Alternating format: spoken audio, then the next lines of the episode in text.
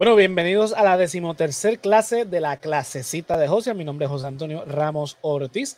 Por acá tenemos a Andrés Sanfelud. Dímelo, Andrés, ¿qué está pasando? Todo bien, ¿qué vas a hacer cuando lleguemos como al número 30 o algo así? ¿Y vas a decirle de esa manera a los, a los episodios. Vamos a ver. De aquí, de aquí a allá falta un montón, chacho. O va a llegar al el, episodio número 30 y pico en vez de decirlo.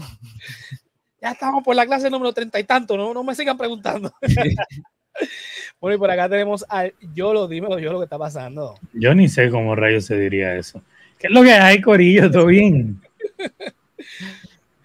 Yo tengo problemas después del número 20 en romano. Me va a venir a hablar de vigésimo, whatever. hice, una, hizo una entrevista y la, la, la, última entrevista que subí, la persona era de, de como que hablaba un poquito spanglish. Había una parte que dice 90 seconds y se lo estaba poniendo subtítulos en español y yo estaba, como se dice 90 seconds en español? Y tuve que buscarlo y era nonagésimo, creo, yo no sé ni si, ni se lo puse bien, escribí nonagésimo segundo. Sí, yo ni sé si se dice así, pero entre comillas le puse 92 porque yo pensé, yo no, yo no, yo no hablo así, así que... No, que la gente no va a entender, yo sé que no es lo que dijiste, porque ni lo sé pronunciar, pero... Más o menos lo sabes, claro. Exacto, sí, sé, sé, que es eso por lógica, no porque sepa que es, eso, pero pues... es, es parte, pero nada, hoy, este, ¿verdad? Vamos primero que nada a agradecer a nuestro Patreon, que la lleva Melissa Meléndez, Mercedes Nieve, Andrés Sanfeliu, Joel López, José Ramos, Juan del Valle, Gerardo Monge, José Ramos Vega, Néstor Soto, Yulisa Contreras y Mari Ortiz, esta clasecita de Josien. Eh, ¿Verdad? Eh, vamos a estar hablando de lo que es el marxismo, los conceptos básicos. No vamos a entrar en detalle, por ejemplo, con el libro de El Capital, que son tres tomos.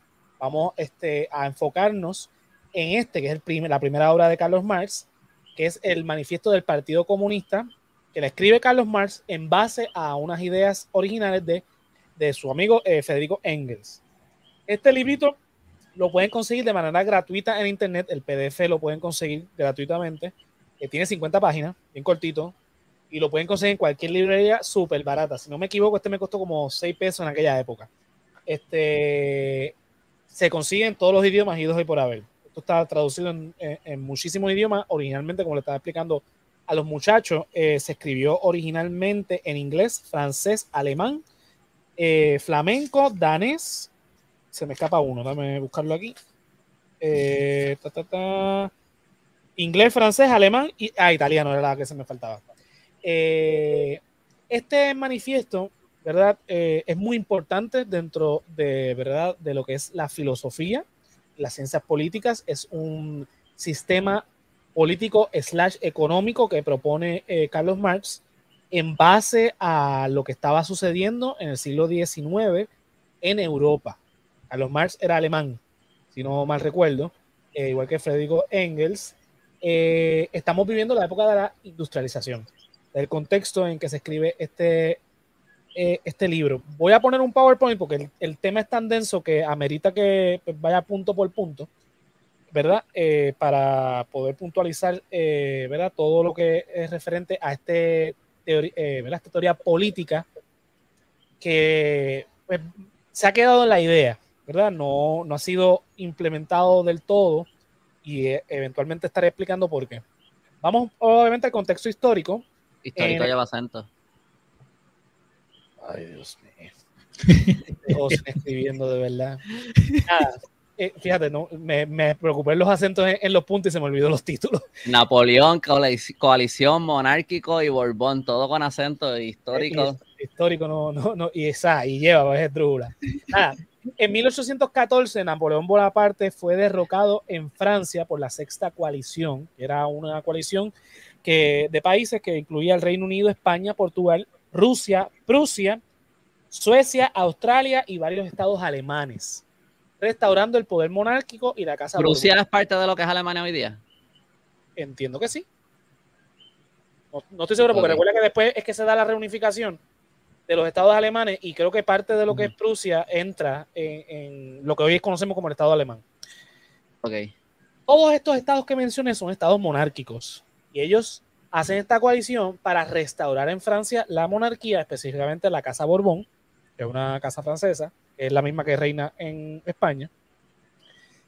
Pero. ¿Pero que Fortuño no se los prohibió? ¿Quién? Fortuño. Exacto.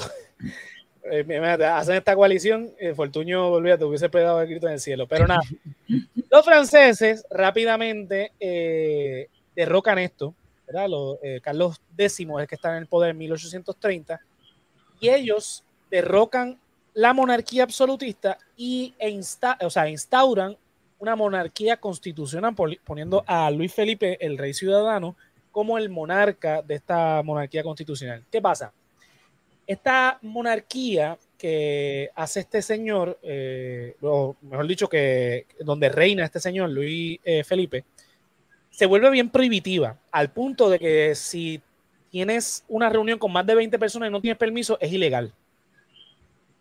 Esto, obviamente, el régimen se puso peor de lo, de, o sea, la cosa se puso peor bajo este régimen y no mejoró.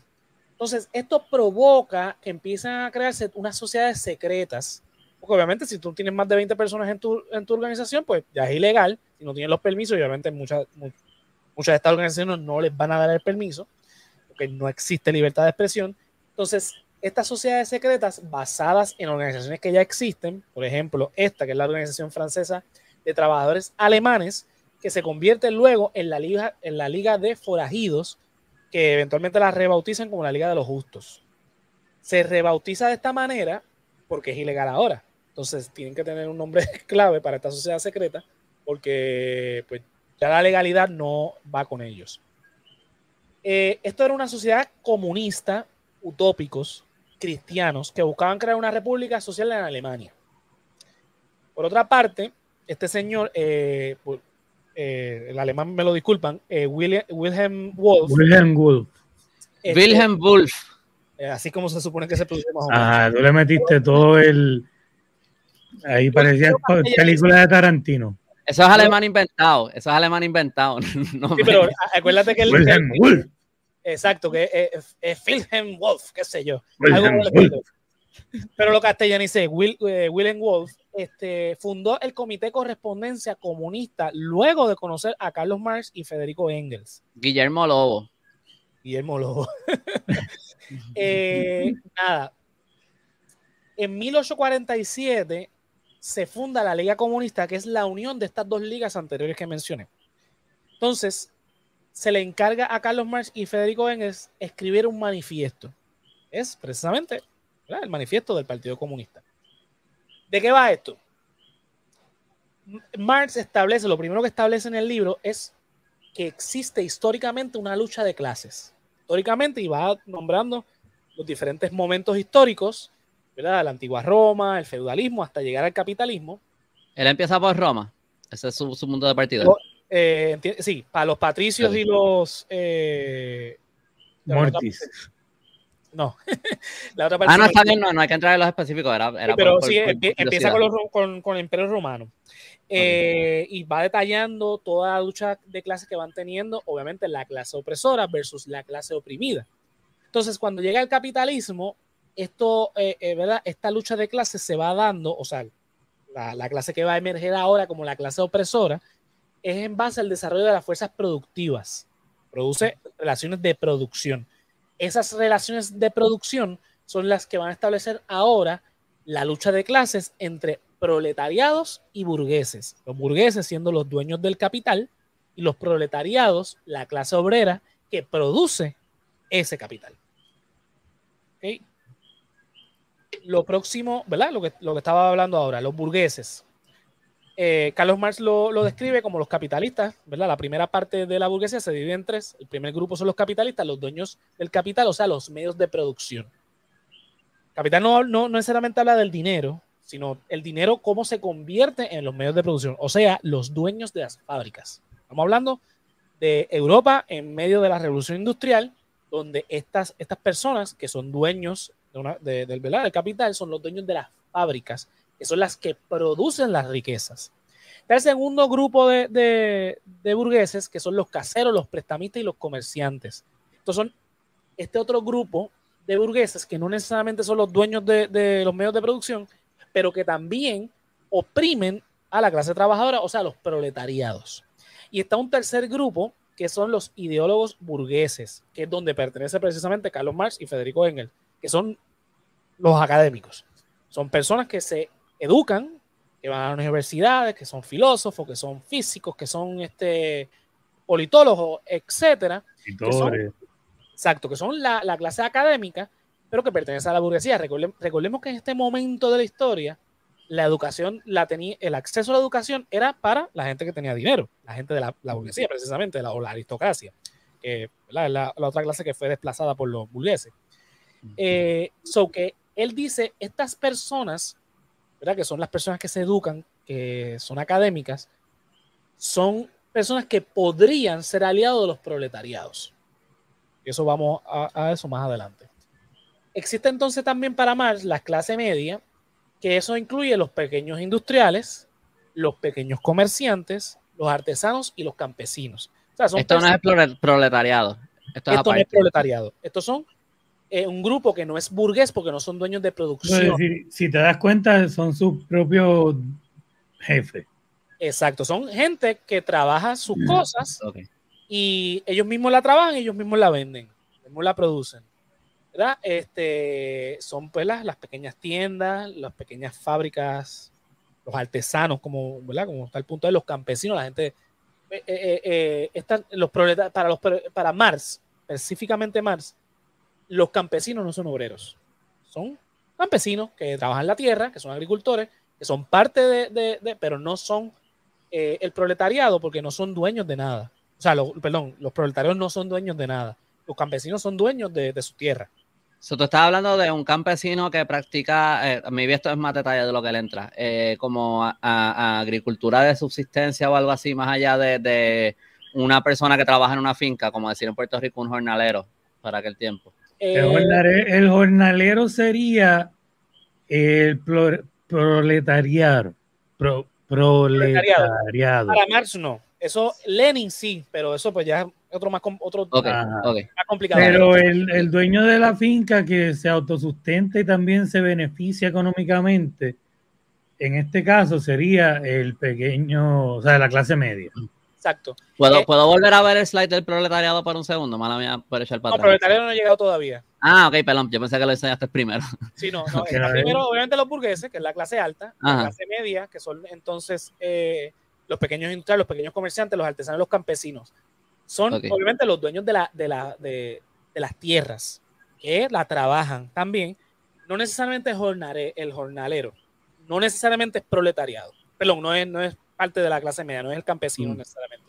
Ahora vamos con el proletariado, que es entonces el enfoque que le da Marx, ¿verdad? Los proletariados no tienen este, propiedad, son la mayoría de, la, de la población, los conceptos nacionalidad, moral, leyes impuestas por el Estado, viene de la burguesía y no les representa, esto según Marx, y lo único que tienen es su, es su, fuerza de trabajo que cambian por un salario. O sea, lo único que tiene el proletariado es su capacidad de trabajar, la cual cambia por un salario y no tiene más nada, porque no, no, se, eh, no tiene este, ¿verdad? un arraigo a la nación, porque la nación no, ellos no la viven, no tienen un arraigo a, a la moral porque ellos no pueden tener moral porque eh, eh, viven en un, estado de precariedad, que eso no es algo que les interese, las leyes menos tampoco, o sea, todas estas cosas son como que ajenas a, lo, a su diario vivir. Ellos lo que necesitan es dinero para poder sobrevivir, no vivir, sobrevivir. Eso es como Marx. O sea que en este caso, de nuevo, para, aclarar lo, lo, que dije ahorita, porque ahora que lo, que lo dice, él está hablando, cuando le está hablando de campesino, él, no está hablando de, del obrero en, una, en, una finca agrícola de otras personas, en una hacienda o lo que sea. Él está hablando de una persona, no un hacendado eh, millonario, pero de una persona que tiene sus propias tierras, sea ganado, sea agricultura, lo que sea, y pues ellos producen y venden y, es para ellos. pero si una persona que trabaja en esa finca para, para ese dueño, pues sería entonces proletariado. Exacto. Aunque obviamente Marx eh, no se enfoca. Esto es más basado en la industria, me imagino. Exacto. El, el, manifiesto del Partido Comunista, al igual que el, los tres tomos del Capital, que es todo lo que se basa todo el marxismo, enfoca todas sus energías en la industrialización. Cuando nos movemos a Lenin, ¿verdad? El marxismo leninista, como Rusia todavía estaba en el feudalismo, él tiene que ajustar entonces las ideas marxistas a el, eh, eh, ¿verdad? A lo que es realidad. a la realidad de, ¿Qué es lo que se hubiera tenido que hacer aquí, asumiendo que en el siglo XIX, que esto no pasó, pero asumiendo que en el siglo XIX estas ideas llegaran aquí, se hubieran tenido que ajustar porque en Puerto Rico en este periodo de tiempo no estábamos los pasando dueños eran extranjeros. Exacto, aquí los dueños eran extranjeros y estábamos todavía en la caña. No, Exacto, no, no, no, no, habían industrias aquí desarrollando no así como en Inglaterra. O, todavía estábamos en el feudalismo, o sea, estábamos como Rusia. Aquí era caña y nosotros todos éramos proletariados. Y, y en 1840 y pico esto es esclavitud y jornaleros. En el, en el, feudalismo, yo lo te, te, aclaro, no existe el proletariado. El proletariado es un producto del capitalismo, de la burguesía. En el feudalismo están los siervos y este creo que se llamaban los siervos, los, que eran, los que respondían al señor feudal. Aquí. Pues nosotros seríamos la parte de abajo, es lo que quería decir. La clase, la, claro, exacto. Ok, continuamos entonces. Eh, tenemos por acá, déjame ver qué pasa el slide. Eh, ok, hay una clase más baja que Marx ni siquiera la considera clase, que es el lumpen proletariado, que ahí van los criminales, los mendigos y los vagabundos. Estos no los consideran ni clase porque estos no tienen lealtad, ellos le van al mejor postor, ellos pueden aliarse tanto a la burguesía como al proletariado según le convenga. Eso que ni, ni entra en detalle eh, de, lo que es esto. Que es algo que a veces dicen de manera corta y, odio cuando usan este término más que nada porque, porque me parece muy académico, pero a veces dicen el lumpen. La primera vez que yo lo escucho, wow. Yo lo, lo, aprendí eh, eh, yo leyendo Franz Fanon, de hecho, porque él, él, usa mucho ese término y yo lo tuve que buscar en Google porque yo no sabía lo que era. Sí, no, académico. Esto, es, esto, es, siglo XIX. No, y que, y que yo había escuchado los primeros tres y en teoría, ¿verdad? Lo básico, por eso pude como que aportar un poquito ahí, pero ni siquiera había escuchado que quien me hablara de estos términos llegara a este cuarto, o sea, ni siquiera lo consideran al punto de explicárselo a, la persona, ¿verdad? Promedio como yo. Sí, porque es que ni si, tú, si tú lees el manifiesto, hace la mención, pero esto es, yo creo que ni lo menciona, bueno, no estoy seguro ahora si lo menciono o no. Por eso, porque la gente que me había hablado, ¿verdad? Por, por lo poco que conocía del marxismo, pues me, mencionaban la, los tres que tú acabas de mencionar y lo básico de cada uno, ¿verdad? Quién está arriba, quién está en el medio, quién está abajo y por qué y en relación a qué, que era la, era industrial. Mm. Este, pero hasta ahí, esa, esta otra de ahora, primera vez en mi vida que la escucho. Y hace sentido porque no se mencionaban estas tres clases, ¿verdad? Vagabundos, criminales. todas, estas personas son como que eh, las ahorrias de la, de la sociedad y ellos no, no necesitan tener importancia. bueno, no son los que están, no, no están atados al, al, modo de producción, excepto a lo mejor, ¿le, le puedes dar para atrás un momento? Eran criminales, vagabundos y mendigos. Estos no son los, estos no son los. Como no son parte de la maquinaria, pues están acá. estos no son los presos que están trabajando en la prisión. Eh, eh, o sea, porque en Puerto Rico, por ejemplo, eh, en, distintos, en distintos periodos del siglo XIX, esto no es durante todo, todo el tiempo, pero en distintos periodos se hizo ilegal ser vago habían leyes en contra de la vagancia. Y si te tildaban de vago, que eso no significaba que de verdad eras un vago, eso significaba que el Estado, el Estado te denominaba un vago. Este, porque básicamente ellos tenían esta cosa donde tú, si no trabajabas para alguien, tú eras un vago. O si tú tenías tu finquita de subsistencia allá en tu lugar, te podían tildar de vago. Entonces te metían preso y cuando te metían preso, entonces te obligaban a trabajar para distintas personas. Eso era como una manera de, de, estaban buscando maneras de sustituir el, todavía habían esclavos, de sustituir la labor esclava con otras personas. este, o sea que en aquel tiempo, ahora se dice mucho, ah, él es los vagos, qué sé yo, los mantenidos, lo que sea, pero en el siglo XIX literalmente era un crimen ser vago. Exacto. pues, eh, pues esta clase realmente no, es, Marx no se detiene en ellos porque no aportan a la lucha de clases, ellos no participan de la lucha de clases, así que les va y les viene. Ok, los objetivos del Partido Comunista, ¿verdad? Que lo establece Marx en el manifiesto. Eh, el primero de ellos es el Estado proletario, el proletario, perdón. O sea, establecer un Estado proletario. ¿Qué significa esto? Abolición de la propiedad privada. Y ojo con esto. Abolición de la propiedad privada, no estamos hablando de, que nosotros como individuo tengamos nuestras cosas. De rápido que, ¿verdad? Que se abre el debate. Ah, los comunistas no quieren que tengas iPhone, no quieres que tengas computadora, no quieres que tengas tenis, no quieres que tengas ropa. No, no, no, no estamos hablando de esa propiedad privada. Lo que estamos hablando, perdón, lo que habla el marxismo realmente es de la propiedad privada de los medios de producción. O sea, que los medios de producción sean propiedad privada de los burgueses. El capital no es una propiedad personalmente adquirida. El capital es un producto colectivo en manos privadas. Eso es lo que se refiere el, eh, este, marxismo con relación a la abolición de la propiedad privada. O sea, lo que ellos están estableciendo es, o sea, los marxistas, específicamente Marx, dice, ok, los burgueses ahora mismo son dueños de los medios de producción, pero los medios de producción son gracias al trabajo del proletariado, de la clase obrera. porque ellos se apropian de algo que no les pertenece? Él establece que los burgueses se han apropiado de algo que no les pertenece. Entonces, mm. lo que está eh, buscando bajo este manifiesto es que se disuelva, que se elimine la propiedad privada de los medios de producción. Lo mm. siguiente es fin del trabajo asalariado. Salario significa que se le paga al trabajador lo mínimo para vivir.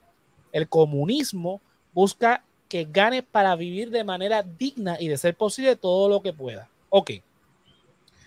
Al abolir la propiedad privada, o sea, los medios de producción ser, eh, ¿verdad?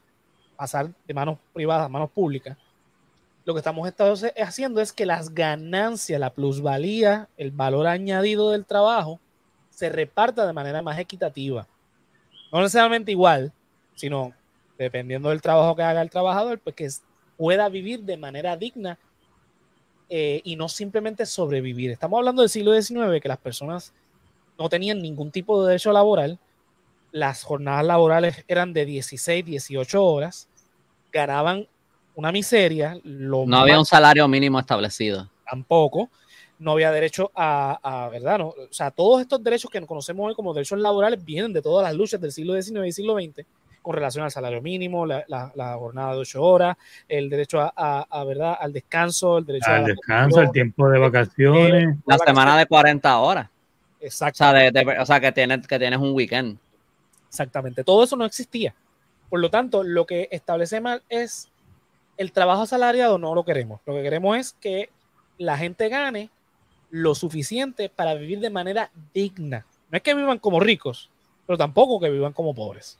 No queremos eh, un desbalance en la sociedad y al abolir la, propiedad privada, eso se puede alcanzar. Y la expropiación.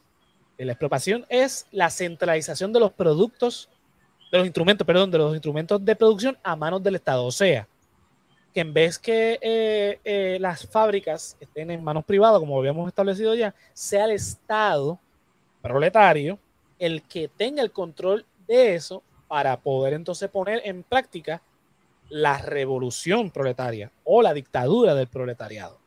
O sea, que con esto lo que busca más que nada es desplazar a los burgueses de ser la clase dominante, la clase que tiene el poder, previo a los burgueses era la aristocracia.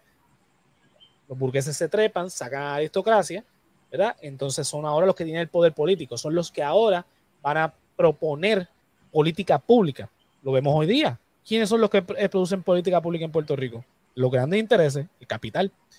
O sea, las leyes que se han pasado últimamente en Puerto Rico responden a los grandes intereses de, una, de unos pocos, ¿verdad? Que controlan la política partidista en Puerto Rico mediante donaciones, ¿verdad? Que hacen a los partidos políticos, pues, yo te dono esta campaña y acuérdate cuando ganes las elecciones que esta reforma laboral la quiero que me la pase. Eso es lo que está denunciando aquí Marx y en la expropiación esto se evitaría. Se haría un, un impuesto progresivo. O sea, el que tenga más riqueza va a pagar más. Mira, le pusiste un acento aún más y al otro no. Eh, tienes toda la razón. Ese más lleva acento. y pague lleva una U. Y no le pusiste punto al final, para joder. Para joder, sí. Ah, pero eso no es una oración. No tiene verbo. No, no, es necesario que tenga un punto al final, verdad. Pero sí, este, está mal escrita. Bueno, tiene verbo, sí, pero, pero ajá, yo creo que eso no es una oración.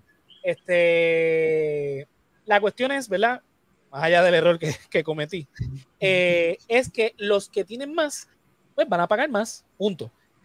Porque lo que establece Marx en esta primera etapa que es lo que llamamos socialismo, y más, más, adelante voy a explicar la diferencia, o por lo menos para el marxismo, la diferencia entre socialismo y comunismo, es que en este punto va a haber gente que va a ganar más. Lo que, lo que está proponiendo en este momento es la abolición de las clases sociales.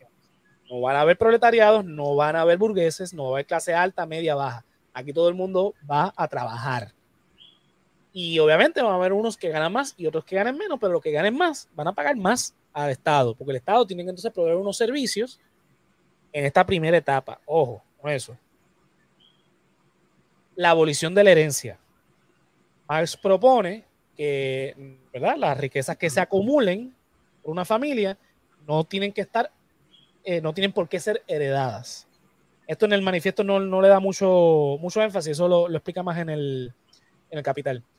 Eh, la nacionalización de la banca, o sea, que la banca no sea privada tampoco, que la banca esté eh, en las manos del Estado.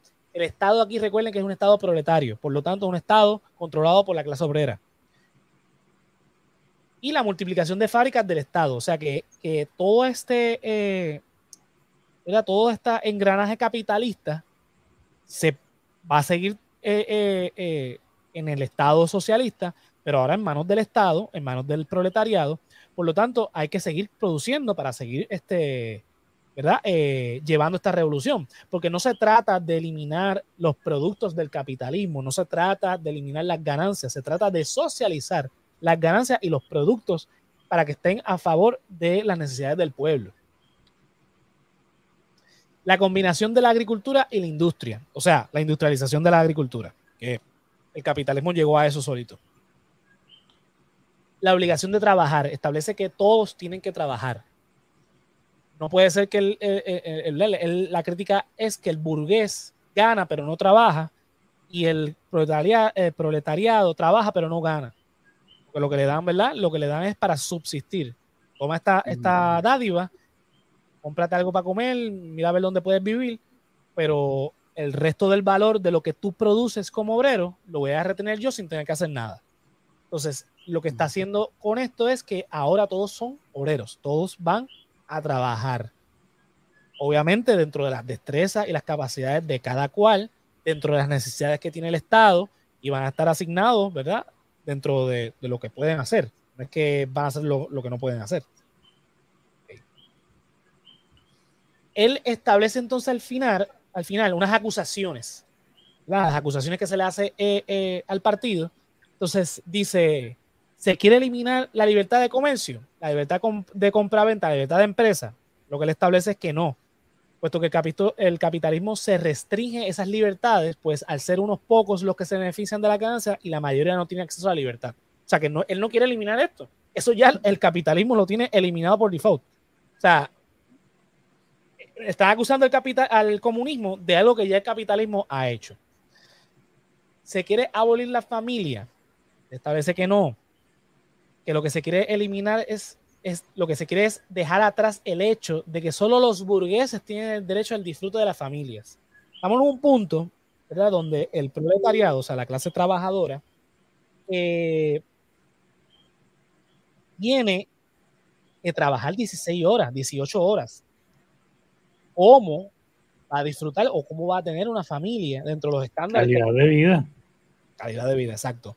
Estamos hablando de que eso es un derecho que tienen los burgueses. Aparte, que los burgueses eh, tienen esta, o sea, esto según Marx, tienen esta concepción de que las mujeres son un instrumento de reproducción y niños como futuros obreros sujetos a la explotación capitalista.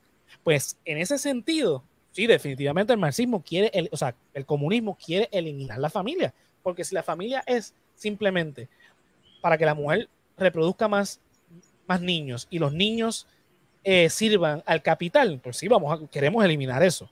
No es eliminar el concepto de familia como lo conocemos, eh, ¿verdad? De que va a haber un papá, una mamá, bla, bla, toda esta cosa. No, no. Lo que queremos es eliminar esta familia como la conciben los burgueses.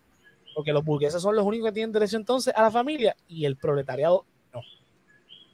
La próxima acusación es que se quiere eliminar la patria para la burguesía establecer diferencias entre naciones solamente sirve para explotar otras naciones. El proletariado no tiene patria, el proletariado no tiene nación porque todos los proletariados del mundo tienen un enemigo en común que es los burgueses. Y eso se replica en todos los países, sobre todo los países industrializados, capitalistas. Pero a este punto solo funcionaría si, el, si el, lo que él propone se instituye en todos los países. Ah, definitivamente, perdóname. Eh, esta, esta propuesta no es nacional, esta propuesta es internacional. Esto sí, por eso se traducen tantas veces en tantos idiomas. Porque la, propuesta, eh, la propuesta es que esto se lleve a nivel mundial. Sí. Entonces, más adelante, eh, él explica sobre algunos socialismos y comunismo que existen, unas vertientes, y explica los pros y contras de cada una de ellas. Y en un momento dice estar afiliado, o mejor dicho, eh, no afiliado, sino alineado con los burgueses en Alemania, porque eh, como eh, no han llegado al capitalismo, pues necesitan que la burguesía trepe al poder para entonces luego pelear con la burguesía. Son unas etapas que él va a establecer que ya mismo voy a, hablar sobre ellas. ¿Busca abolir la religión y la moral? No. Él dice y establece que estas ideas cambian con el tiempo con relación a la dinámica de poder. No se busca eliminar las verdades, entre comillas, eternas, estas simplemente cambian o se ajustan a la medida que se cambian las dinámicas de las relaciones de producción. A través de la historia, él explica y detalla eh, varios de esos cambios y se van ajustando obviamente a la dinámica de poder. Él dice que no es que se busca abolir la religión y la moral, es que la religión y la moral van a cambiar una vez cambie la dinámica de poder cuando el proletariado suba y tome el poder y las riendas del Estado. Según lo que él, lo que él está diciendo ahí, en ese último slide, que las todas estas creencias van a depender de las relaciones de dinámicas de producción.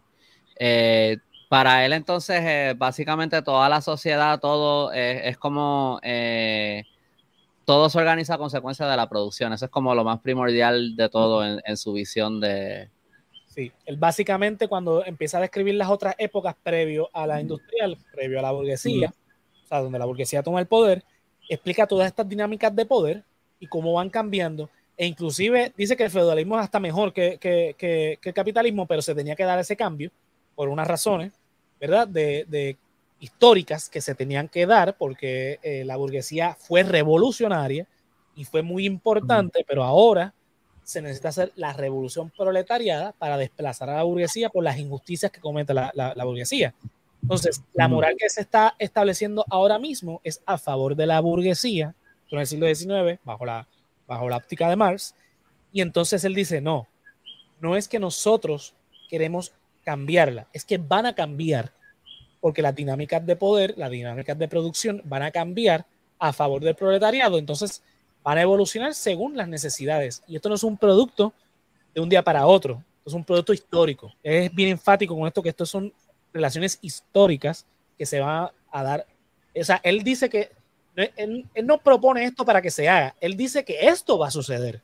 Esto eventualmente es lo que va a ocurrir. Eso es lo que él plantea. él está tratando de como que, de, básicamente como que establecer un sistema de antemano para algo que él piensa que va a, suceder anyway. So, esto es más, eh, por decirlo de alguna manera, para evitar que cuando esto pase haya un caos, pues vamos a establecer una, una teoría de cómo es, de cuando, cómo cuando esto pase puede funcionar. Exactamente. Es más o menos eh, la visión. Ok, la revolución proletariada. Fase 1, capitalismo. O sea, para que ocurra esto, necesita haber capitalismo. Por eso es que él se une a los burgueses en Alemania, porque en, eh, eh, o sea, en los estados alemanes, porque no existe el capitalismo. Entonces hay que tomar esto, porque sin el capitalismo, eh, por eso que, por eso que dije que, el leninismo es un poquito diferente, porque en Rusia se da una dinámica de poder diferente, porque todavía está en el feudalismo. En el siglo XX, todavía, al principio del siglo XX, Rusia estaba, era feudal.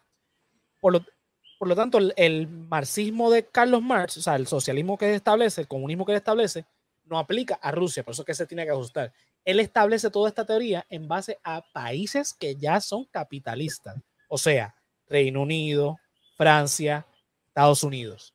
En este momento que tienen ya todo este mecanismo de producción grande, los medios de producción son grandes, el capitalismo es fuerte, la burguesía es poderosa, pues para que se dé esta revolución proletaria tiene que haber capitalismo para que entonces la clase proletariada exista.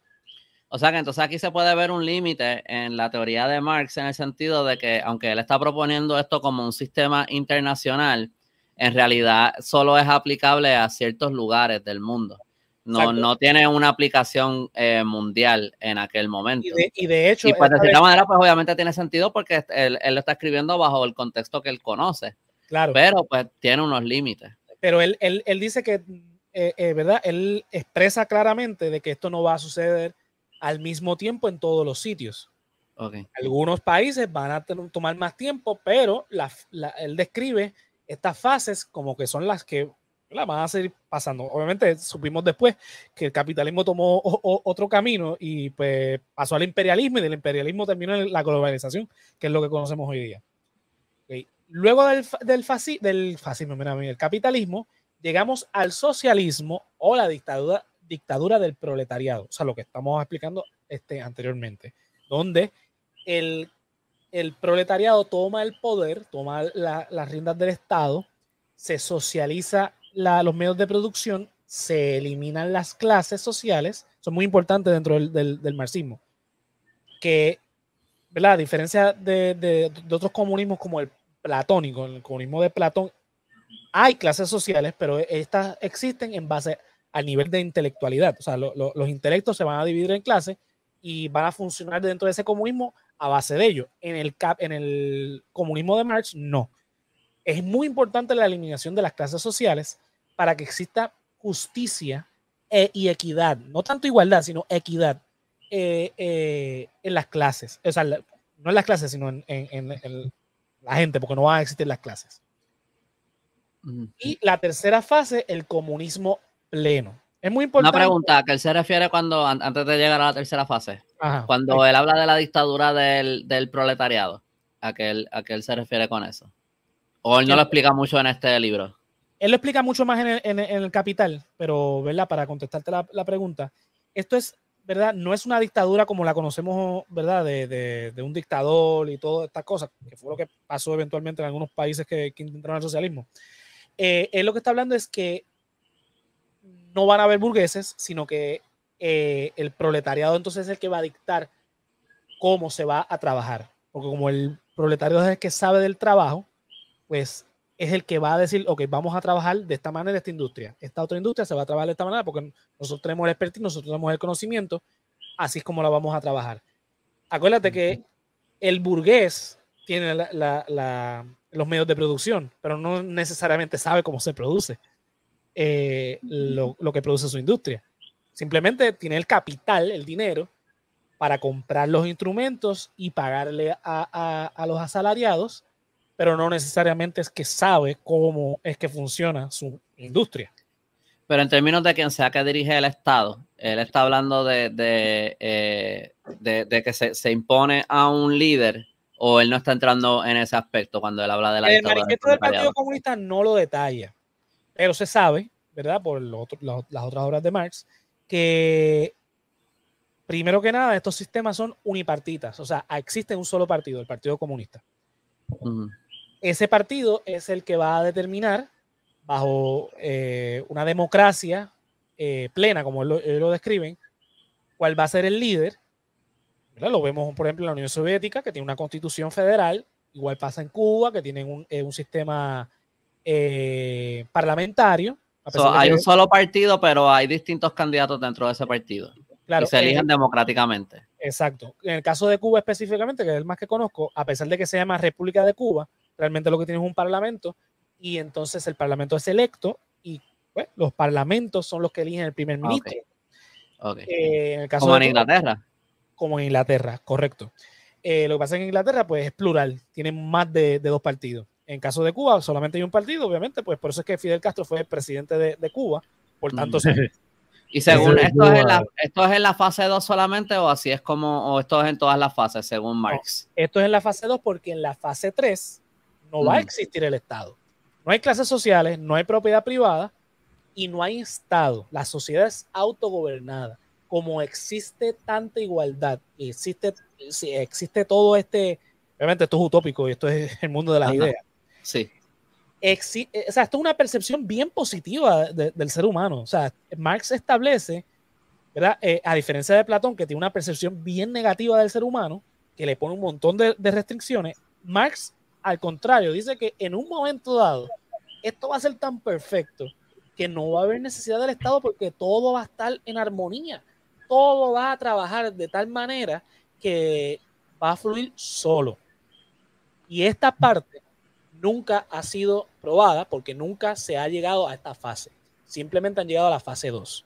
La Unión Soviética, por ejemplo, siempre se quedó en el socialismo y de hecho se convirtió en un capitalismo de Estado, que es lo que vendría siendo el equivalente eh, hasta cierto punto en el capitalismo de la, del Estado benefactor.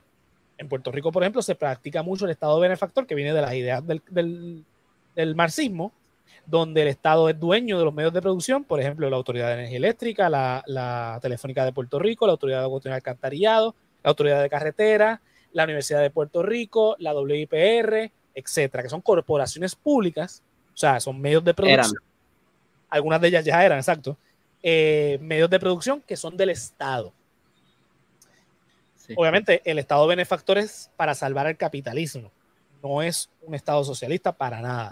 Pero en la Unión Soviética se practicó mucho el capitalismo de Estado a tal punto que pues, se disolvió eventualmente la, la Unión Soviética. En el caso de, de Cuba, eh, han tenido que hacer unos cambios luego de la, de, de, de la caída de la Unión Soviética, lo que ellos le llamaron en su historia el periodo especial y han, han cambiado y tienen también un, este, un eh, estado, eh, ¿cómo fue que dije? Espérate. estado benefactor. No, el estado benefactor no, el capit, capitalismo de Estado. ¿Qué pasa? Lo mismo pasa en China, que ¿verdad? juega al comunismo dentro de, de, de, China y al capitalismo afuera. O sea, se han tenido que ajustar, pero nunca han llegado al comunismo pleno que describe Marx.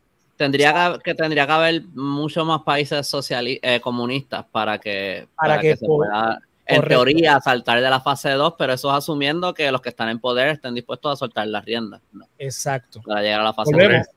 Volvemos. Hay una percepción muy positiva del ser humano en Marx Obviamente sabemos la práctica y como yo que tengo una percepción mucho más negativa del ser humano, pues sabemos que la fase 3 no se va a lograr. Hasta el momento nunca hemos visto esto. Eh, ha habido intentos, ha habido este, comunas más pequeñas que han hecho esto, pero la teoría de Marx parte del internacionalismo, parte de que, eh, eh, que, que eventualmente para poder llegar al comunismo pleno, no puede haber clase social, ni propiedad privada, ni Estado en ningún lado. Esto es un proceso de cientos de años. Exactamente. Asumiendo que se logra en algún punto, Esto son no cientos de años. Este, pero entonces la fase 3 es prácticamente como eh, un, un, tipo de anarquismo. Sí, no es anarquía. Eso estaba pensando se, yo. No es anarquía per porque la anarquía es otro, otra teoría política, eh, también basada en una, una percepción muy positiva del ser humano, pero este, en definitiva parece el anarquismo porque estamos hablando de que no va a haber Estado. Pero no va a haber Estado porque las pequeñas comunidades o las comunas van a autogobernarse de una manera que no va a necesitar el Estado centralizado como en el socialismo. Sí. En el socialismo vemos, y lo, vemos, lo hemos visto en la práctica, un Estado centralista. A pesar de que la Unión Soviética era una federación, ese Estado era bastante centralista en el sentido de que aunque era una federación, sí, porque era un conjunto de repúblicas, o sea, cada república era, era su propia cosa, como en Estados Unidos cada estado es su propia cosa, pero el Estado soviético central era muy fuerte, porque eran los dueños de, de los medios de producción, establecían este, todas las dinámicas de poder, existían clases sociales porque había una clase dominante que era la clase política. O sea, que todavía, eh, inclusive ahí, no había eh, esta eliminación. Sí, la burguesía se había eliminado, pero se había convertido en otra cosa, ¿verdad? Porque el Partido Comunista, técnicamente, eran los dueños de los medios de producción, si lo, pone, si lo, lo ves desde una óptica capitalista. Entonces, por eso es que no podemos hablar de que el marxismo se ha puesto en práctica porque nunca hemos llegado a una etapa en donde podamos decir el marxismo se practicó, el marxismo existe o el marxismo, eh, eh, o sea, el comunismo, ¿verdad? Porque Marx no se percibía a sí mismo como marxista. Obviamente, de, él era, eh, de, de, de, aparte de las ideas de él es que surge. O sea, sí, eso que, es como si tú dijeras que tú eres ramista. Ajá. Eh, ram, Ramos Orticista. Exacto. Los que, me, los que me siguen a mí serían los Ramos Orticistas, pero yo no. Este... Pero eh, me parece un poco que, más allá de, obviamente, del el, idealismo eh, bastante obvio que se ve con la fase 3, eh, me parece también bien, vamos a decir que no es idealismo, vamos a decir que eso es posible, ¿verdad? me parece que fue muy optimista en, en, el tiempo que tomaría llegar de la fase 2 a la fase 3, porque me parece que eso es un proceso bastante largo y, me parece que no dispone. me estoy dejando llevar por lo que tú dijiste. Yo no he leído nada de Marx, que lo sepa la gente que está escuchando. Yo no he leído las obras de Marx, o sea que yo no sé. Eh, me parece que él está asumiendo que de fase 2 a fase 3 no, no pasa tanto tiempo y por ende esa fase 2 no se, no se va a corromper y se va a convertir en otra cosa que evite que se llegue a la fase 3. Exacto. Sí, definitivamente él tiene una percepción cuando tú estudias marxismo en la universidad lo primero que se te habla de esto es una percepción. Cuando se estudia teoría política, se tiene que hablar de las instituciones y se tiene que hablar de la percepción del ser humano. Y definitivamente el marxismo parte de una idea muy positiva del ser humano al punto que rayen lo, lo, lo o sea, las ideas, el mundo de las ideas. Pasa lo mismo con Platón. El comunismo de Platón, establecido en la República de Platón, es un mundo de las ideas. Está hablando de un mundo perfecto. Mundo, de hecho, el eh, eh, el socialismo por lo menos se ha intentado implementar. El, eh, la República de Platón no. es tan idealista que, es imposible. Pero en el caso de Platón, parte de, una concepción del humano bien negativa. contrario a Marx. Él está, ¿verdad? En términos ¿verdad? de lo que él estaba pensando, él está proyectando que esto va a ocurrir eh, de hecho, termina el manifiesto diciendo, en una sola página, dice, proletarios del mundo, unidos. Es, la, última frase, no se ve muy bien, pero esto es lo que dice acá. La última página, esa única frase. Eh, porque... Qué cafre que no dice unidos. Unidos. unidos. unidos. Hijos míos. Pues nada. Estamos todos, todos unidos, todos unidos aquí. Todos unidos. Pues la idea de hacer este, eh, este manifiesto, que sea corto, que sea preciso, era para distribuirlo de manera rápida, gratuita, a toda la clase proletaria de Europa y que llegara, por supuesto, a Norteamérica, eh, porque Estados Unidos obviamente estaba en una etapa industrial muy avanzada. Pero lo que no contaba Marx es que el capitalismo evolucionó no al socialismo, como él estaba prediciendo, esto empieza a, que esto sí lo teoriza eh, Lenin, que el capitalismo se transforma en el imperialismo. Y esa etapa nosotros Puerto Rico la vivimos porque precisamente cuando, Puerto, cuando Estados Unidos llega a Puerto Rico es precisamente el momento en donde Estados Unidos se convierte en un imperio, ¿verdad? Capitalista y necesita colonias para extender ¿verdad? Su, su producción. Entonces, Pero tengo, tengo una, una, pregunta sobre eso. Eh, ¿El imperialismo existía antes? Existen los imperios viejos y el imperialismo. los imperios viejos, esto lo, lo, lo, detalla más este Antonio Gastambide en un libro que se llama Más cerca de Dios. Eh, un profesor de historia eh, y de ciencias sociales en la Universidad de Puerto Rico, con el cual tuve el honor de coger clases. Eh, los imperios viejos, ¿verdad? Son los, imperios como España, Roma, eh, Francia, Inglaterra. Luego, que son los imperios obviamente del feudalismo y de todo, del mercantilismo y bla, bla. Pero tengo algo que yo leí, y esto no, no, no es una teoría de un académico, o sea, a lo mejor lo es, a lo mejor no es una teoría de un académico, no sé, esto fue algo que leí por ahí. Eh, me tuvo un poco de sentido, aunque no me acuerdo muy bien del argumento ya, este, pero decía básicamente que el capitalismo surge a base eh, a raíz del, colonialismo, como una manera de, impulsar a las personas que básicamente vivían de, agricultura de subsistencia a trabajar para otras personas, imponiendo un sistema monetario eh, foráneo al, lugar que fue colonizado. No, sé si eso de verdad es el origen del capitalismo. O sea, eso que, eso que describe eso que te dije, eso fue algo que pasó pero no sé si ese es el origen del capitalismo. Pero eso, eso más, más, bien es el imperialismo, que es la fase, este, la próxima fase de... Eh, eh, Lenin le tiene una, una, una, fase en específico, la podemos tocar en otra clase, eh, porque lo podemos atar precisamente a Puerto Rico, porque Puerto Rico es, pasa de ser una, una de las colonias del imperio viejo a convertirse en el colonialismo del imperialismo capitalista. Entonces, sí, pero lo que te, estoy diciendo es algo que pasó bajo España, tú sabes, en el siglo XVI, claro, Pero... Por eso, es que quiero que sepas que no, no te lo digo por debatir, te lo digo por aclarar la duda que el, la confusión que tengo. Lo que eh, eh, hay que ver el, marco teórico que está, ¿verdad? Donde tú estás eh, sacando la referencia, porque dentro del marxismo, obviamente. Esto fue lo que yo vi en Instagram. Es que me tuvo sentido el argumento, pero yo no sé si ese es el origen del capitalismo. esa es la parte que no. no, para, para Marx, para Marx, o sea, estamos hablando de en el capital, el origen del capitalismo surge de la lucha de clases, ¿verdad? Que se da entre los aristócratas y los burgueses. Los burgueses siendo, eh, ¿verdad? Los que en la revolución burguesa, que empieza con la revolución francesa, logran predominar y entonces ahora, porque ellos siempre fueron dueños de medios de producción, lo que pasa es que lo que estaban llamados a, gobernar eran los aristócratas, porque según ¿verdad? La, la, la, aristocracia, pues ellos estaban enviados por Dios y bla, bla, bla, a estas justificaciones divinas.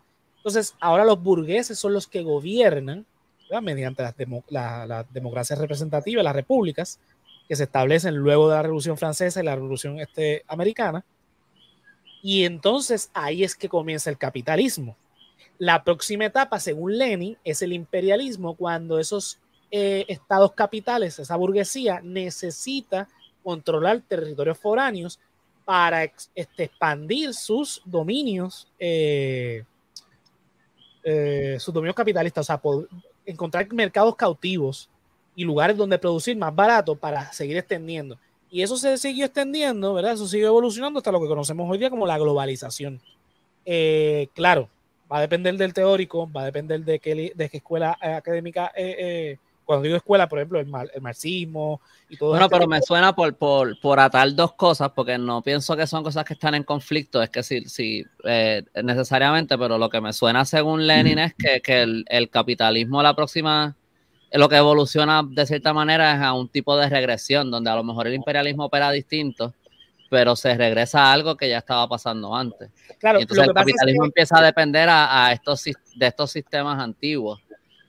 Lo que pasa es que él establece la diferencia entre los imperios, los imperios como se concebían antes, que eran imperios que, controla, que buscaban eh, controlar más territorio, versus, aunque en una primera etapa, por ejemplo, Puerto Rico pasa a ser un territorio no incorporado, ¿verdad? Que pertenece a, pero no es parte de, pero no necesariamente con colonias tradicionales como Puerto Rico. Puede tener neocolonias, como el caso de Estados Unidos con América Latina. O sea, no, tiene, no tengo que tener el control de las fronteras de estos países, pero bajo el modelo del neocolonialismo, puedo eh, controlar la economía de ese, de ese país a favor del capital de mi país. Por ejemplo, en el caso de Estados, de Estados Unidos con América Latina, que todavía al día de hoy... Ponen y quitan gobernantes a su, a su antojo. exactamente. O sea que es más un poder económico que un poder físico del territorio. Entonces ahí es donde establece las la diferencias. Obviamente, eh, ellos, eh, los rusos, o sea, los, los, bolcheviques y Lenin, hacen una revolución, toman el imperio, eh, el imperio ruso y lo convierten en la Unión Soviética, convirtiendo la Unión Soviética en un imperio luego de la Segunda Guerra Mundial. Obviamente Lenin muere y no, no, no, ve esto, pero eso es lo, que propone básicamente Stalin, quien es el que continúa filosóficamente hablando la teoría leninista. Así que eso lo podemos dejar porque eso, es mucho más complicado. Para otra ocasión. No, no, pero aclaraste, pero aclaraste bastante, o sea, aclaraste mi duda. Este, porque no, no, hay que entrar en toda la historia de la Unión Soviética, pero pienso que es bueno aclarar estos puntos. Sí, sí. Y en cuanto a lo del capitalismo, encontré que cuándo y dónde nació el capitalismo, dice aquí que en el siglo XVI comienza a desarrollarse en toda Europa un sistema que había surgido en algunas ciudades del norte de Italia eh, unos siglos atrás, el sistema económico capitalista, eh, en una época muy interesante, ya que aquella estructura económica que se extendió hace cinco siglos aún perdura con muy pocos cambios. O sea, que aparentemente comienza humildemente en eh, algunas zonas de Europa, y de ahí se va expandiendo eh, norte de Italia. Eh, aparentemente la donde más antiguo se conoce es norte de Italia, algunos cinco siglos atrás. Claro, yo, eh, yo entiendo que esto es algo que se que distintas personas dicen sobre, Sí, eso, eso te iba a decir. Sobre el capitalismo moderno, se dice que surgió en la segunda mitad del siglo eh, 10, 10, 15, 16, 18, junto a la revolución industrial, en un contexto profundamente influido por las ideas del liberalismo. En, en esto fue fundamental el aporte del filósofo Adam Smith. O sea, que es como que él está esa lo que pasaba antes viejo y está el resurgimiento con la revolución Todo, Ustedes saben el ataque de Balduino Rico en Puerto Rico, 1625, ¿verdad? no me acuerdo muy bien los detalles de todo, de toda esta parte de, de, lo que estaba pasando en, en, los Países Bajos en aquel momento, pero el Balduino Rico, cuando él, él ataca a Puerto Rico, él no lo está haciendo a nombre de, de bueno, le estaba diciendo ahorita, pero es que es muy difícil decir eh, siempre Países Bajos, estoy acostumbrado a decir Holanda este, pero son técnicamente son Países Bajos, ¿verdad? Él no lo estaba haciendo a nombre de un país, como lo hacía, por ejemplo, Francis Drake o algo así. Él lo estaba haciendo a nombre del el. Ay, puñeta, era en una compañía, el West Indian, qué sé yo, ni qué. Trading Company. No, no, West Indian Trading Company. Puede ser, ah. es que hay distintos nombres, no me acuerdo si ese era el nombre exacto, a lo mejor sí, este de, de, de Holanda, ¿verdad? Era una compañía y era una compañía bien, antes de eso estuvo el East India, qué sé yo, ni qué esto era una corporación tan y tan y tan rica que esa corporación no era, era dueña de países, o sea, de, como que de islas, de territorios completos, de esa compañía privada. Y esas compañías tenían eh, eh, stockholders. Ahí es donde básicamente, eh, ¿verdad? Porque hay mucha gente que dice que el capitalismo nace en Inglaterra, pero hay quienes dicen que en verdad nace en el siglo XVII en, Holanda. Ajá, por, estas dos compañías que de nuevo, eh, pues, creo que el nombre que está diciendo yo lo es el que es, pero no me acuerdo exactamente, pero, pero que eh, básicamente nace de eso, donde hay como un tipo de Wall Street eh, en, en, ese tiempo donde la gente compraba stocks de estas compañías. Este, después, no me acuerdo bien de esta historia, es algo que tengo, tengo, que repasar porque es un tema interesante para cubrir después. Este, pero, pues nada, el punto es que yo creo que hay distintos puntos que marcan donde nace el capitalismo como tal. El, capitalismo como lo conocemos hoy día, eh, definitivamente que lo describe Adam Smith con el libro La riqueza de las naciones, ese es el capitalismo moderno. Pero estos son procesos, como dice Marx, históricos que llevan no décadas, sino siglos transformándose poco a poco hasta que se van encontrando con lo que, lo que conocemos hoy moderno. Por ejemplo, el concepto de nación cuando España eh, llega a Puerto Rico no existía el concepto de nación. Hoy día existe la nación española. Pero en ese primer momento eran las. Era un reino. Era la corona, la corona, exacto. Y de hecho, la corona que llegó aquí fue Castilla, porque todavía no se había dado la unificación de lo que hoy conocemos como España. Así que eran, eran otros territorios también, pero a Castilla y, Castilla, Aragón. bueno, eh, eh, Cristóbal Colón llega en nombre de la reina Isabel eh, que era Castilla y otro territorio más, no me acuerdo. Y, en ese momento Castilla es la que reconquista el sur. Uh que bajo la corona de, Castilla estaban otros, estos otros reinos que pertenecen a Isabel. Está obviamente eh, su esposo, Aragón y León, y con su nieto, Carlos I de, España, quinto del Sacro Imperio Romano, es el que unifica lo que hoy conocemos como España. que, by the way, Sorry, no, termina, termina. Me, decir que son procesos históricos que tardan, así como este de la nación, es igual con los conceptos económicos. Estamos, te, estoy diciendo, por ejemplo, que cuando Marx escribía el manifiesto del Partido Comunista, habían países industrializados donde la burguesía ya había hecho su revolución y había tomado el poder, pero Rusia todavía a principios del siglo XX estaba en el feudalismo. O sea que son procesos que tardan y va a depender de los contextos, de los lugares donde ocurran. Iba a decir. Eh, eh, eh Carlos primero. ¿Qué? Adam Smith está en un billete, ¿verdad? No, Adam Smith es inglés, no. Eh, el que los billetes americanos, el Smith que aparece es. Hay un, hay un Smith. Will. No, espérate. Washington, Lincoln, Jefferson. Adam Smith no es el que se lleva a Pocahontas. No, ese es John Smith. Ese es Jones. Son muchos Smith. Este, eh, eh, Carlos I V de Alemania, él nació en Gante, en, Bélgica, ¿verdad? Eh, bueno, hoy día Bélgica. El, nada, el punto es que te envié una foto, la última foto que envié Este, ah. Eso es el Partido Socialista o el Partido Comunista de Gante. Ese es el edificio del, del Partido Comunista en Gante. Ghent, en... Anyway, no, no es tan importante para nada, pero el edificio está bien cool. Y, y pues envié la foto. Si no, lo voy a este, ponchar aquí ahora. Eh, Esa es la, la, ajá, ese. El que está describiendo entonces Andrés. Entonces, este anterior que me habías enviado, en el sitio donde está marcado que me pone Andrés, es el sitio donde Carlos Marx escribe el manifiesto del Partido Comunista. Eso es en la gran, en la, en, ¿cómo se, dice en español? La Plaza Mayor, el Grand Place en Bruselas, que esa es como la plaza central de Bruselas, ahí todos los edificios son apoteósicos, ahí donde estaban los distintos guilds de las distintas industrias y el palacio del gobierno y todas esas cosas, pues ahí estaba esa casa donde entiendo, entiendo yo que él vivía en, en un apartamento ahí, no estoy muy claro porque no me acuerdo estas son cosas eh, que escuché en tours, so, como que no me sé todos los detalles, no me acuerdo de todo, pero, pero sí. Hasta donde yo sé si era un apartamento, porque él, y de hecho vivía de, de arrimado. pero es una buena, es una buena área donde sí. Sí, de hecho. Y entiendo que él hacía, él hacía fiestas y llevaba como que a gente importante ahí como para, pues para, ¿verdad? Será compartir sus ideas y eso. Y, y... él era un burgués en todos los sentidos. Lo que pasa es que estaba proponiendo, o, ¿verdad? Este, este sistema más que nada porque él entendía que esto era lo que iba a ocurrir. Vuelvo, ocurrieron otras cosas, el capitalismo se transformó en otras cosas y ahora mismo está en un punto donde dudo mucho que en algún momento llegue el comunismo pleno como él lo describía.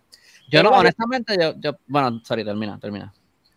No, ¿qué iba, qué iba a decir? Porque ya, ya, perdí la línea. Que, que madre mía, estoy, estoy interrumpiendo mucho hoy. Este, que, que yo no, que yo, yo pienso que lo que él dice, eh, eh, ¿verdad? Yo no, hay cosas que hay, hay ideas que le está proponiendo que, que, me parecen buenas. Yo no sé si overall todo, tú sabes, todo conjunto, eh, ¿verdad? Como que necesariamente me encanta porque a lo mejor en parte yo no, yo no creo que todo es aplicable para todos los lugares y no todo es aplicable para todas las épocas, que también hay que tener eso en consideración.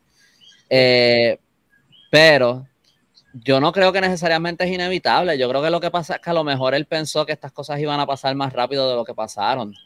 Porque yo creo que, yo creo que a lo mejor el, el, el, el capitalismo encontró ciertas vías para, para ir eh, minimizando un poco el, impacto de las cosas. Y yo creo que en parte también vino mucho por, por ¿verdad? los mismos obreros en distintos lugares haciendo uniones y distintas cosas y metiendo presión en muchas áreas que lograron ciertos cambios que yo creo que poco a poco en las últimas décadas se han ido echando para atrás muchas de cosas. No solamente en Puerto Rico, pero pues aquí es donde más lo vemos, pero también está pasando en Estados Unidos, que son los dos lugares donde en verdad pues más me entero de cosas que están pasando en el mundo. Definitivamente. Sí creo que, sí creo que en términos de lo que él plantea, eh, me parece que por lo menos entre la fase 2 y la fase 3 le hacía falta como una o dos fases más. Este, porque yo creo que como que él no, no, no, como que hay como un brinco bien grande de una dictadura a, que bueno, ya, ya tú explicaste que no es una dictadura, literalmente dictadura como suena, este, pero de, ese sistema a, este otro sistema que es autogobernado, me parece que hay un brinco bien grande y a lo mejor es lo que tranca que no se llegue a ese punto. Y, y ¿verdad? los que nos están escuchando nos están viendo. Yo no estoy discutiendo, por ejemplo, el capital de Marx, que son tres tomos gordísimos, grandes, eh, que son imposibles de leer yo los invito a que busquen en YouTube otros canales que hay un montón que hablan sobre el capital de Marx. de hecho, es, es el libro que mejor explica el capitalismo eh, y que lo utilizan muchísima gente de, de, otras disciplinas para explicar el capitalismo. Pero ahí es donde da los detalles de la dictadura del proletariado, que es mucho más compleja de lo que yo, ¿verdad? Lo que yo resumí. Y obviamente el, el comunismo pleno también lo explica mucho mejor allá. Yo obviamente le estoy dando las ideas básicas que estableció en el manifiesto del Partido Comunista, eh, que también, vuelvo, es resumido, algo reduccionista, para poder entenderlo, porque esto es, sinceramente, yo no soy experto en filosofía, y esta filosofía, esta teoría política es bien compleja en sí. O sea, inclusive se me, se me hace más complicada inclusive que entenderla que la de Platón, y la de Platón es bastante confusa y bastante eh, eh, complicada. pero hay que entender, eh, en verdad, los contextos históricos que, se están que, que vivieron en el siglo XIX y obviamente él no contempló que el capitalismo se iba a autorreparar en ciertos asuntos. Por ejemplo, En Estados Unidos se dio el New Deal, el nuevo trato con Franklin Delano Roosevelt, donde se aplicó el Estado benefactor, eh, incluyendo ¿verdad? cosas como el FDIC, el Seguro Social, etcétera, que ayudaron a que el capitalismo saliera a flote. Y otras intervenciones que ha tenido a través de la historia el capitalismo que ha ayudado a que eh, vivamos la época que estamos viviendo ahora de un capitalismo globalizado a tal punto que inclusive está pasando lo que Marx predijo del internacionalismo. Se están borrando, no necesariamente de, la manera que él quizás la, planteó, pero se están borrando algunas fronteras, no literal, sino con el, eh, la economía global. mira la Unión Europea. Exactamente. Eh, eh, ¿Verdad? Donde pues China siendo comunista pues juega el, el juego capitalista en el mundo.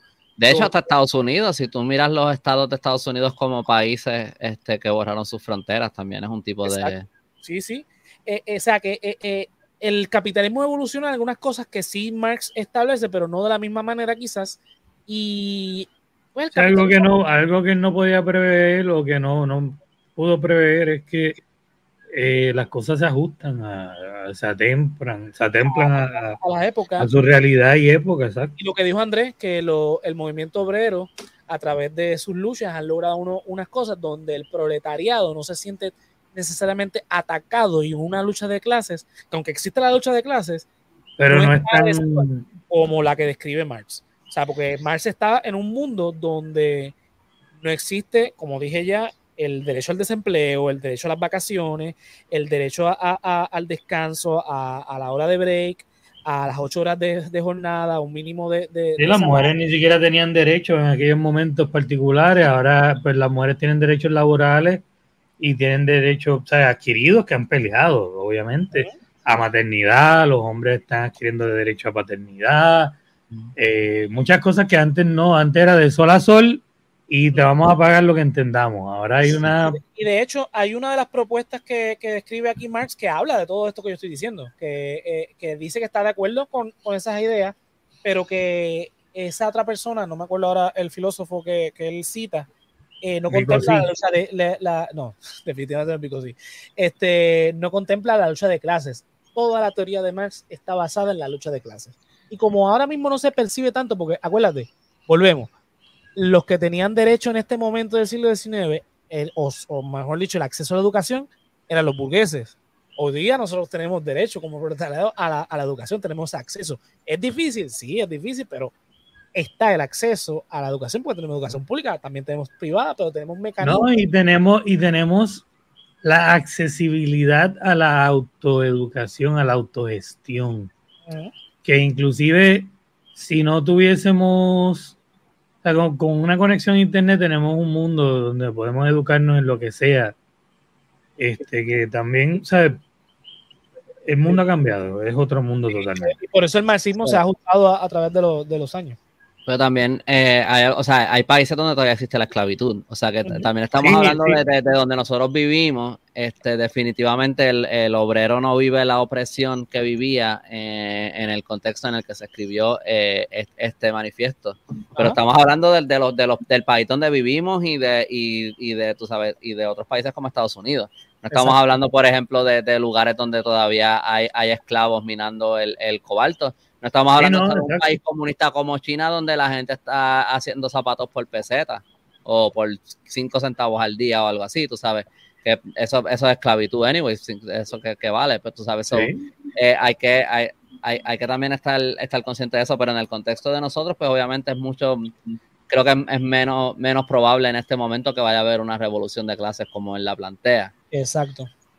Este, pero yo sí creo que, que, en términos de llegar a esa última, es que me, me quedé stock con eso de las fases, porque no, no, no sabía eso de la, esa última fase es como una utopía. Eh. Es que, mira, yo, yo he pensado, más llevando lo que de nuevo, yo en verdad tampoco es que estoy educado de lo que es el anarquismo, tú sabes, completamente ni nada, pero, pero así en e, ese tipo de concepto como que donde no hay un gobierno central o algo así, yo como que yo le he dado yo he pensado en esto como que si para lo yo no pienso que, que, eso es algo que es imposible lograr, pero yo pienso que es algo que toma siglos y, y porque tomaría un cambio de mentalidad a nivel de sociedad.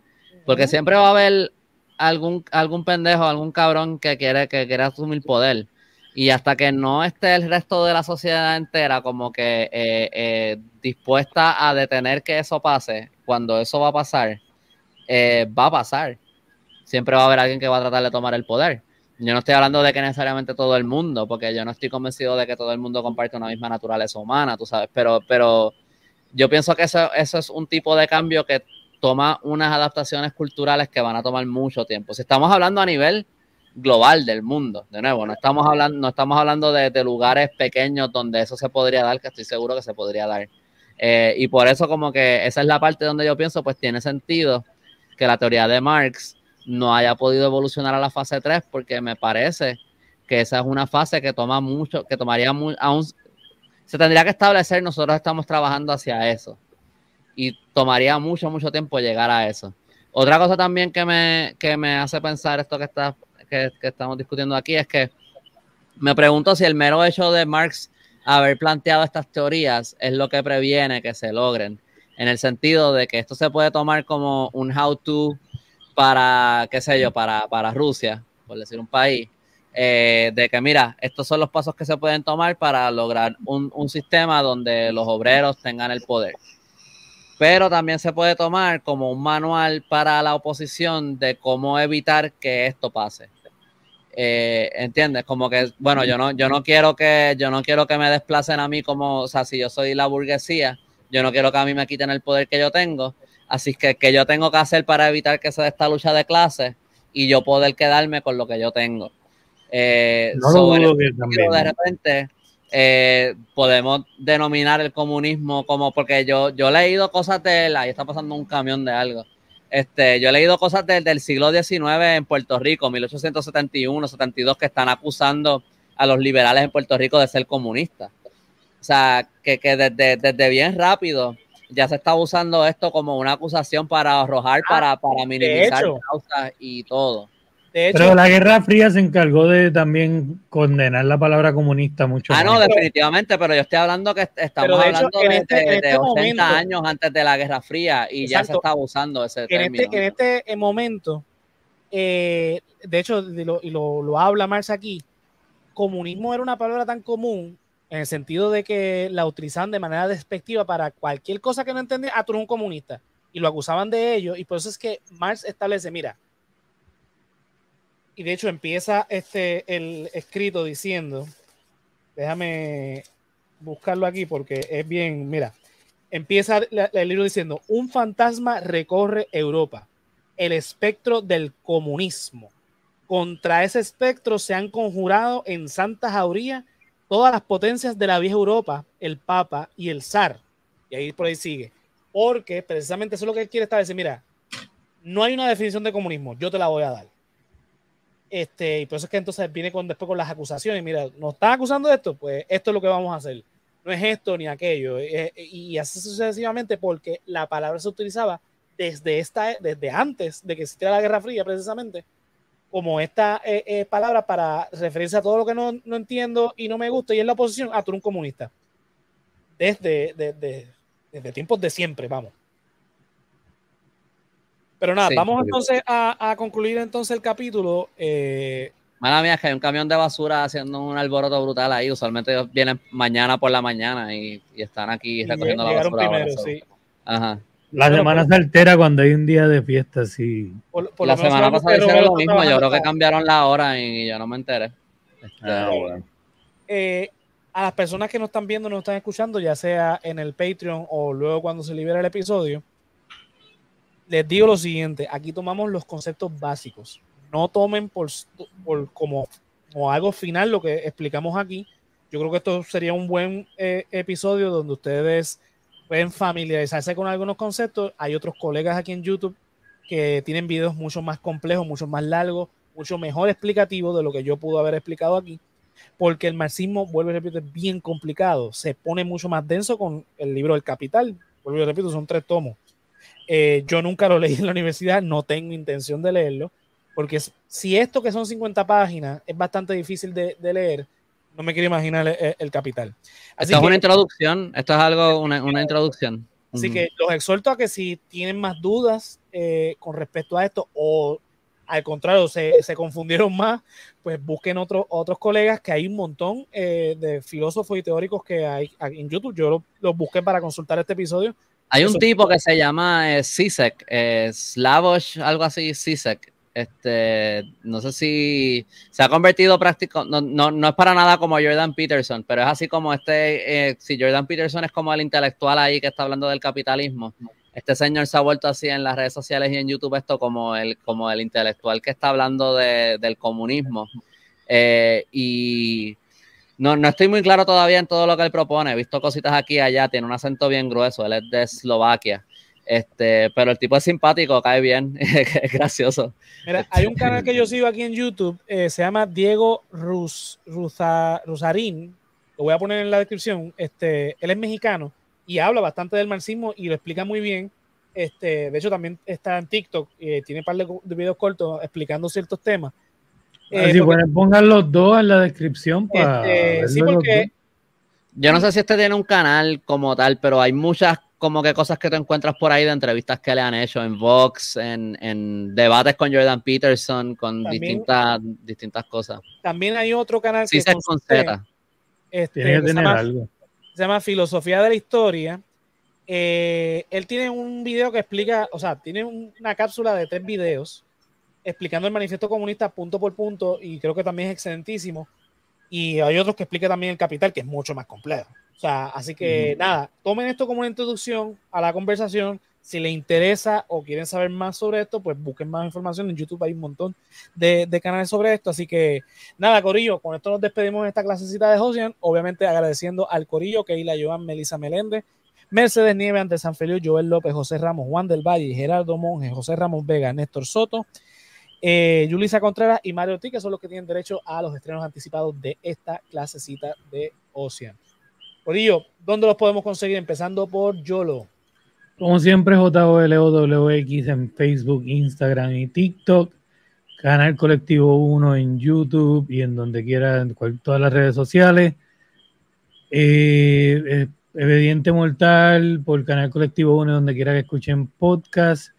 Y ni por idea, Canal Colectivo 1, donde quiera que escuchen podcast. Recuerden darle like, compartir y todas esas cosas.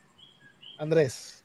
Eh, me pueden encontrar en elcallito.com, ese es mi blog de historia y pueden encontrar los links para comprar mis libros Ramitas y Mangle y también pueden encontrar los links para comprar gorras, t-shirts, posters, tazas de café. Me pueden encontrar en Facebook, Instagram, TikTok, YouTube, todo como El Callito, en Twitter es El Callito PR. Eh, todo lo que publico ahí es, historia de Puerto Rico. Zumba. A mí me consiguen en todas las redes sociales como José Antonio RO91, Facebook, Twitter e Instagram el resaltador de la realidad en vivo todos los lunes a las 9 por Facebook, Twitch y YouTube. Y luego donde quiera que escuchen podcast, ahí hablamos de política de Puerto Rico, o sea, analizando los temas de la semana de, ¿verdad? de la política puertorriqueña. Estamos en Radio Raíces dos veces al mes, los martes a las 4 de la tarde, en el 1460 AM en San Sebastián, en lo que dice la calle con Víctor Rivera Pastrana. También nos ven en Facebook Live de la estación eh, a esa hora. Estamos con el saltador Geek Facebook, Twitch y YouTube, y luego donde quieras escuchen podcast hablando sobre los temas y las noticias y rumores, ¿verdad? Del mundo geek. Eh, Resaltador Geek tiene sus propias redes sociales, incluyendo también YouTube, como Resaltador Geek en Facebook, en Instagram y en YouTube. Tenemos el After, que es un, eh, ¿verdad? un podcast exclusivo de Patreon. Ese sí no sale de ahí, no tiene este, tres anticipados, ese se queda ahí. Eh, ¿verdad? Eh, en Patreon tenemos la clasecita de Josean como esta, que los estrenos anticipados en Patreon y luego donde quiera que escuchen podcast y en YouTube. Y el politólogo que cocina con estrenos anticipados en Patreon y luego, donde, eh, luego en YouTube. Patreon.com slash el resaltador de la realidad. Te unes al corrido de Keila Joan, Melissa Meléndez, Mercedes Nieves, Andrés Sanfeliu, Joel López, José Ramos, Juan del Valle, Gerardo Monge, José Ramos Vega, Néstor Soto, Luisa Contra y Mario Ortiz. Los tiers comienzan desde un pesito. Mira, si no nos puedes apoyar de esa manera, www.elresaltadordelarealidad.com, cliqueas en tienda y te llevas la mercancía con los diseños del hombre lobo, el callito y este servidor. Mira, la otra manera de apoyarnos, www.elresaltadordelarealidad.com, like, suscríbete y comparte en todas nuestras redes sociales para que te enteres de todo lo que hacemos aquí en el Resaltador de la Realidad. Así que nada, nos vemos entonces el mes que viene en otra clasecita de Ocean. Bye. Vemos.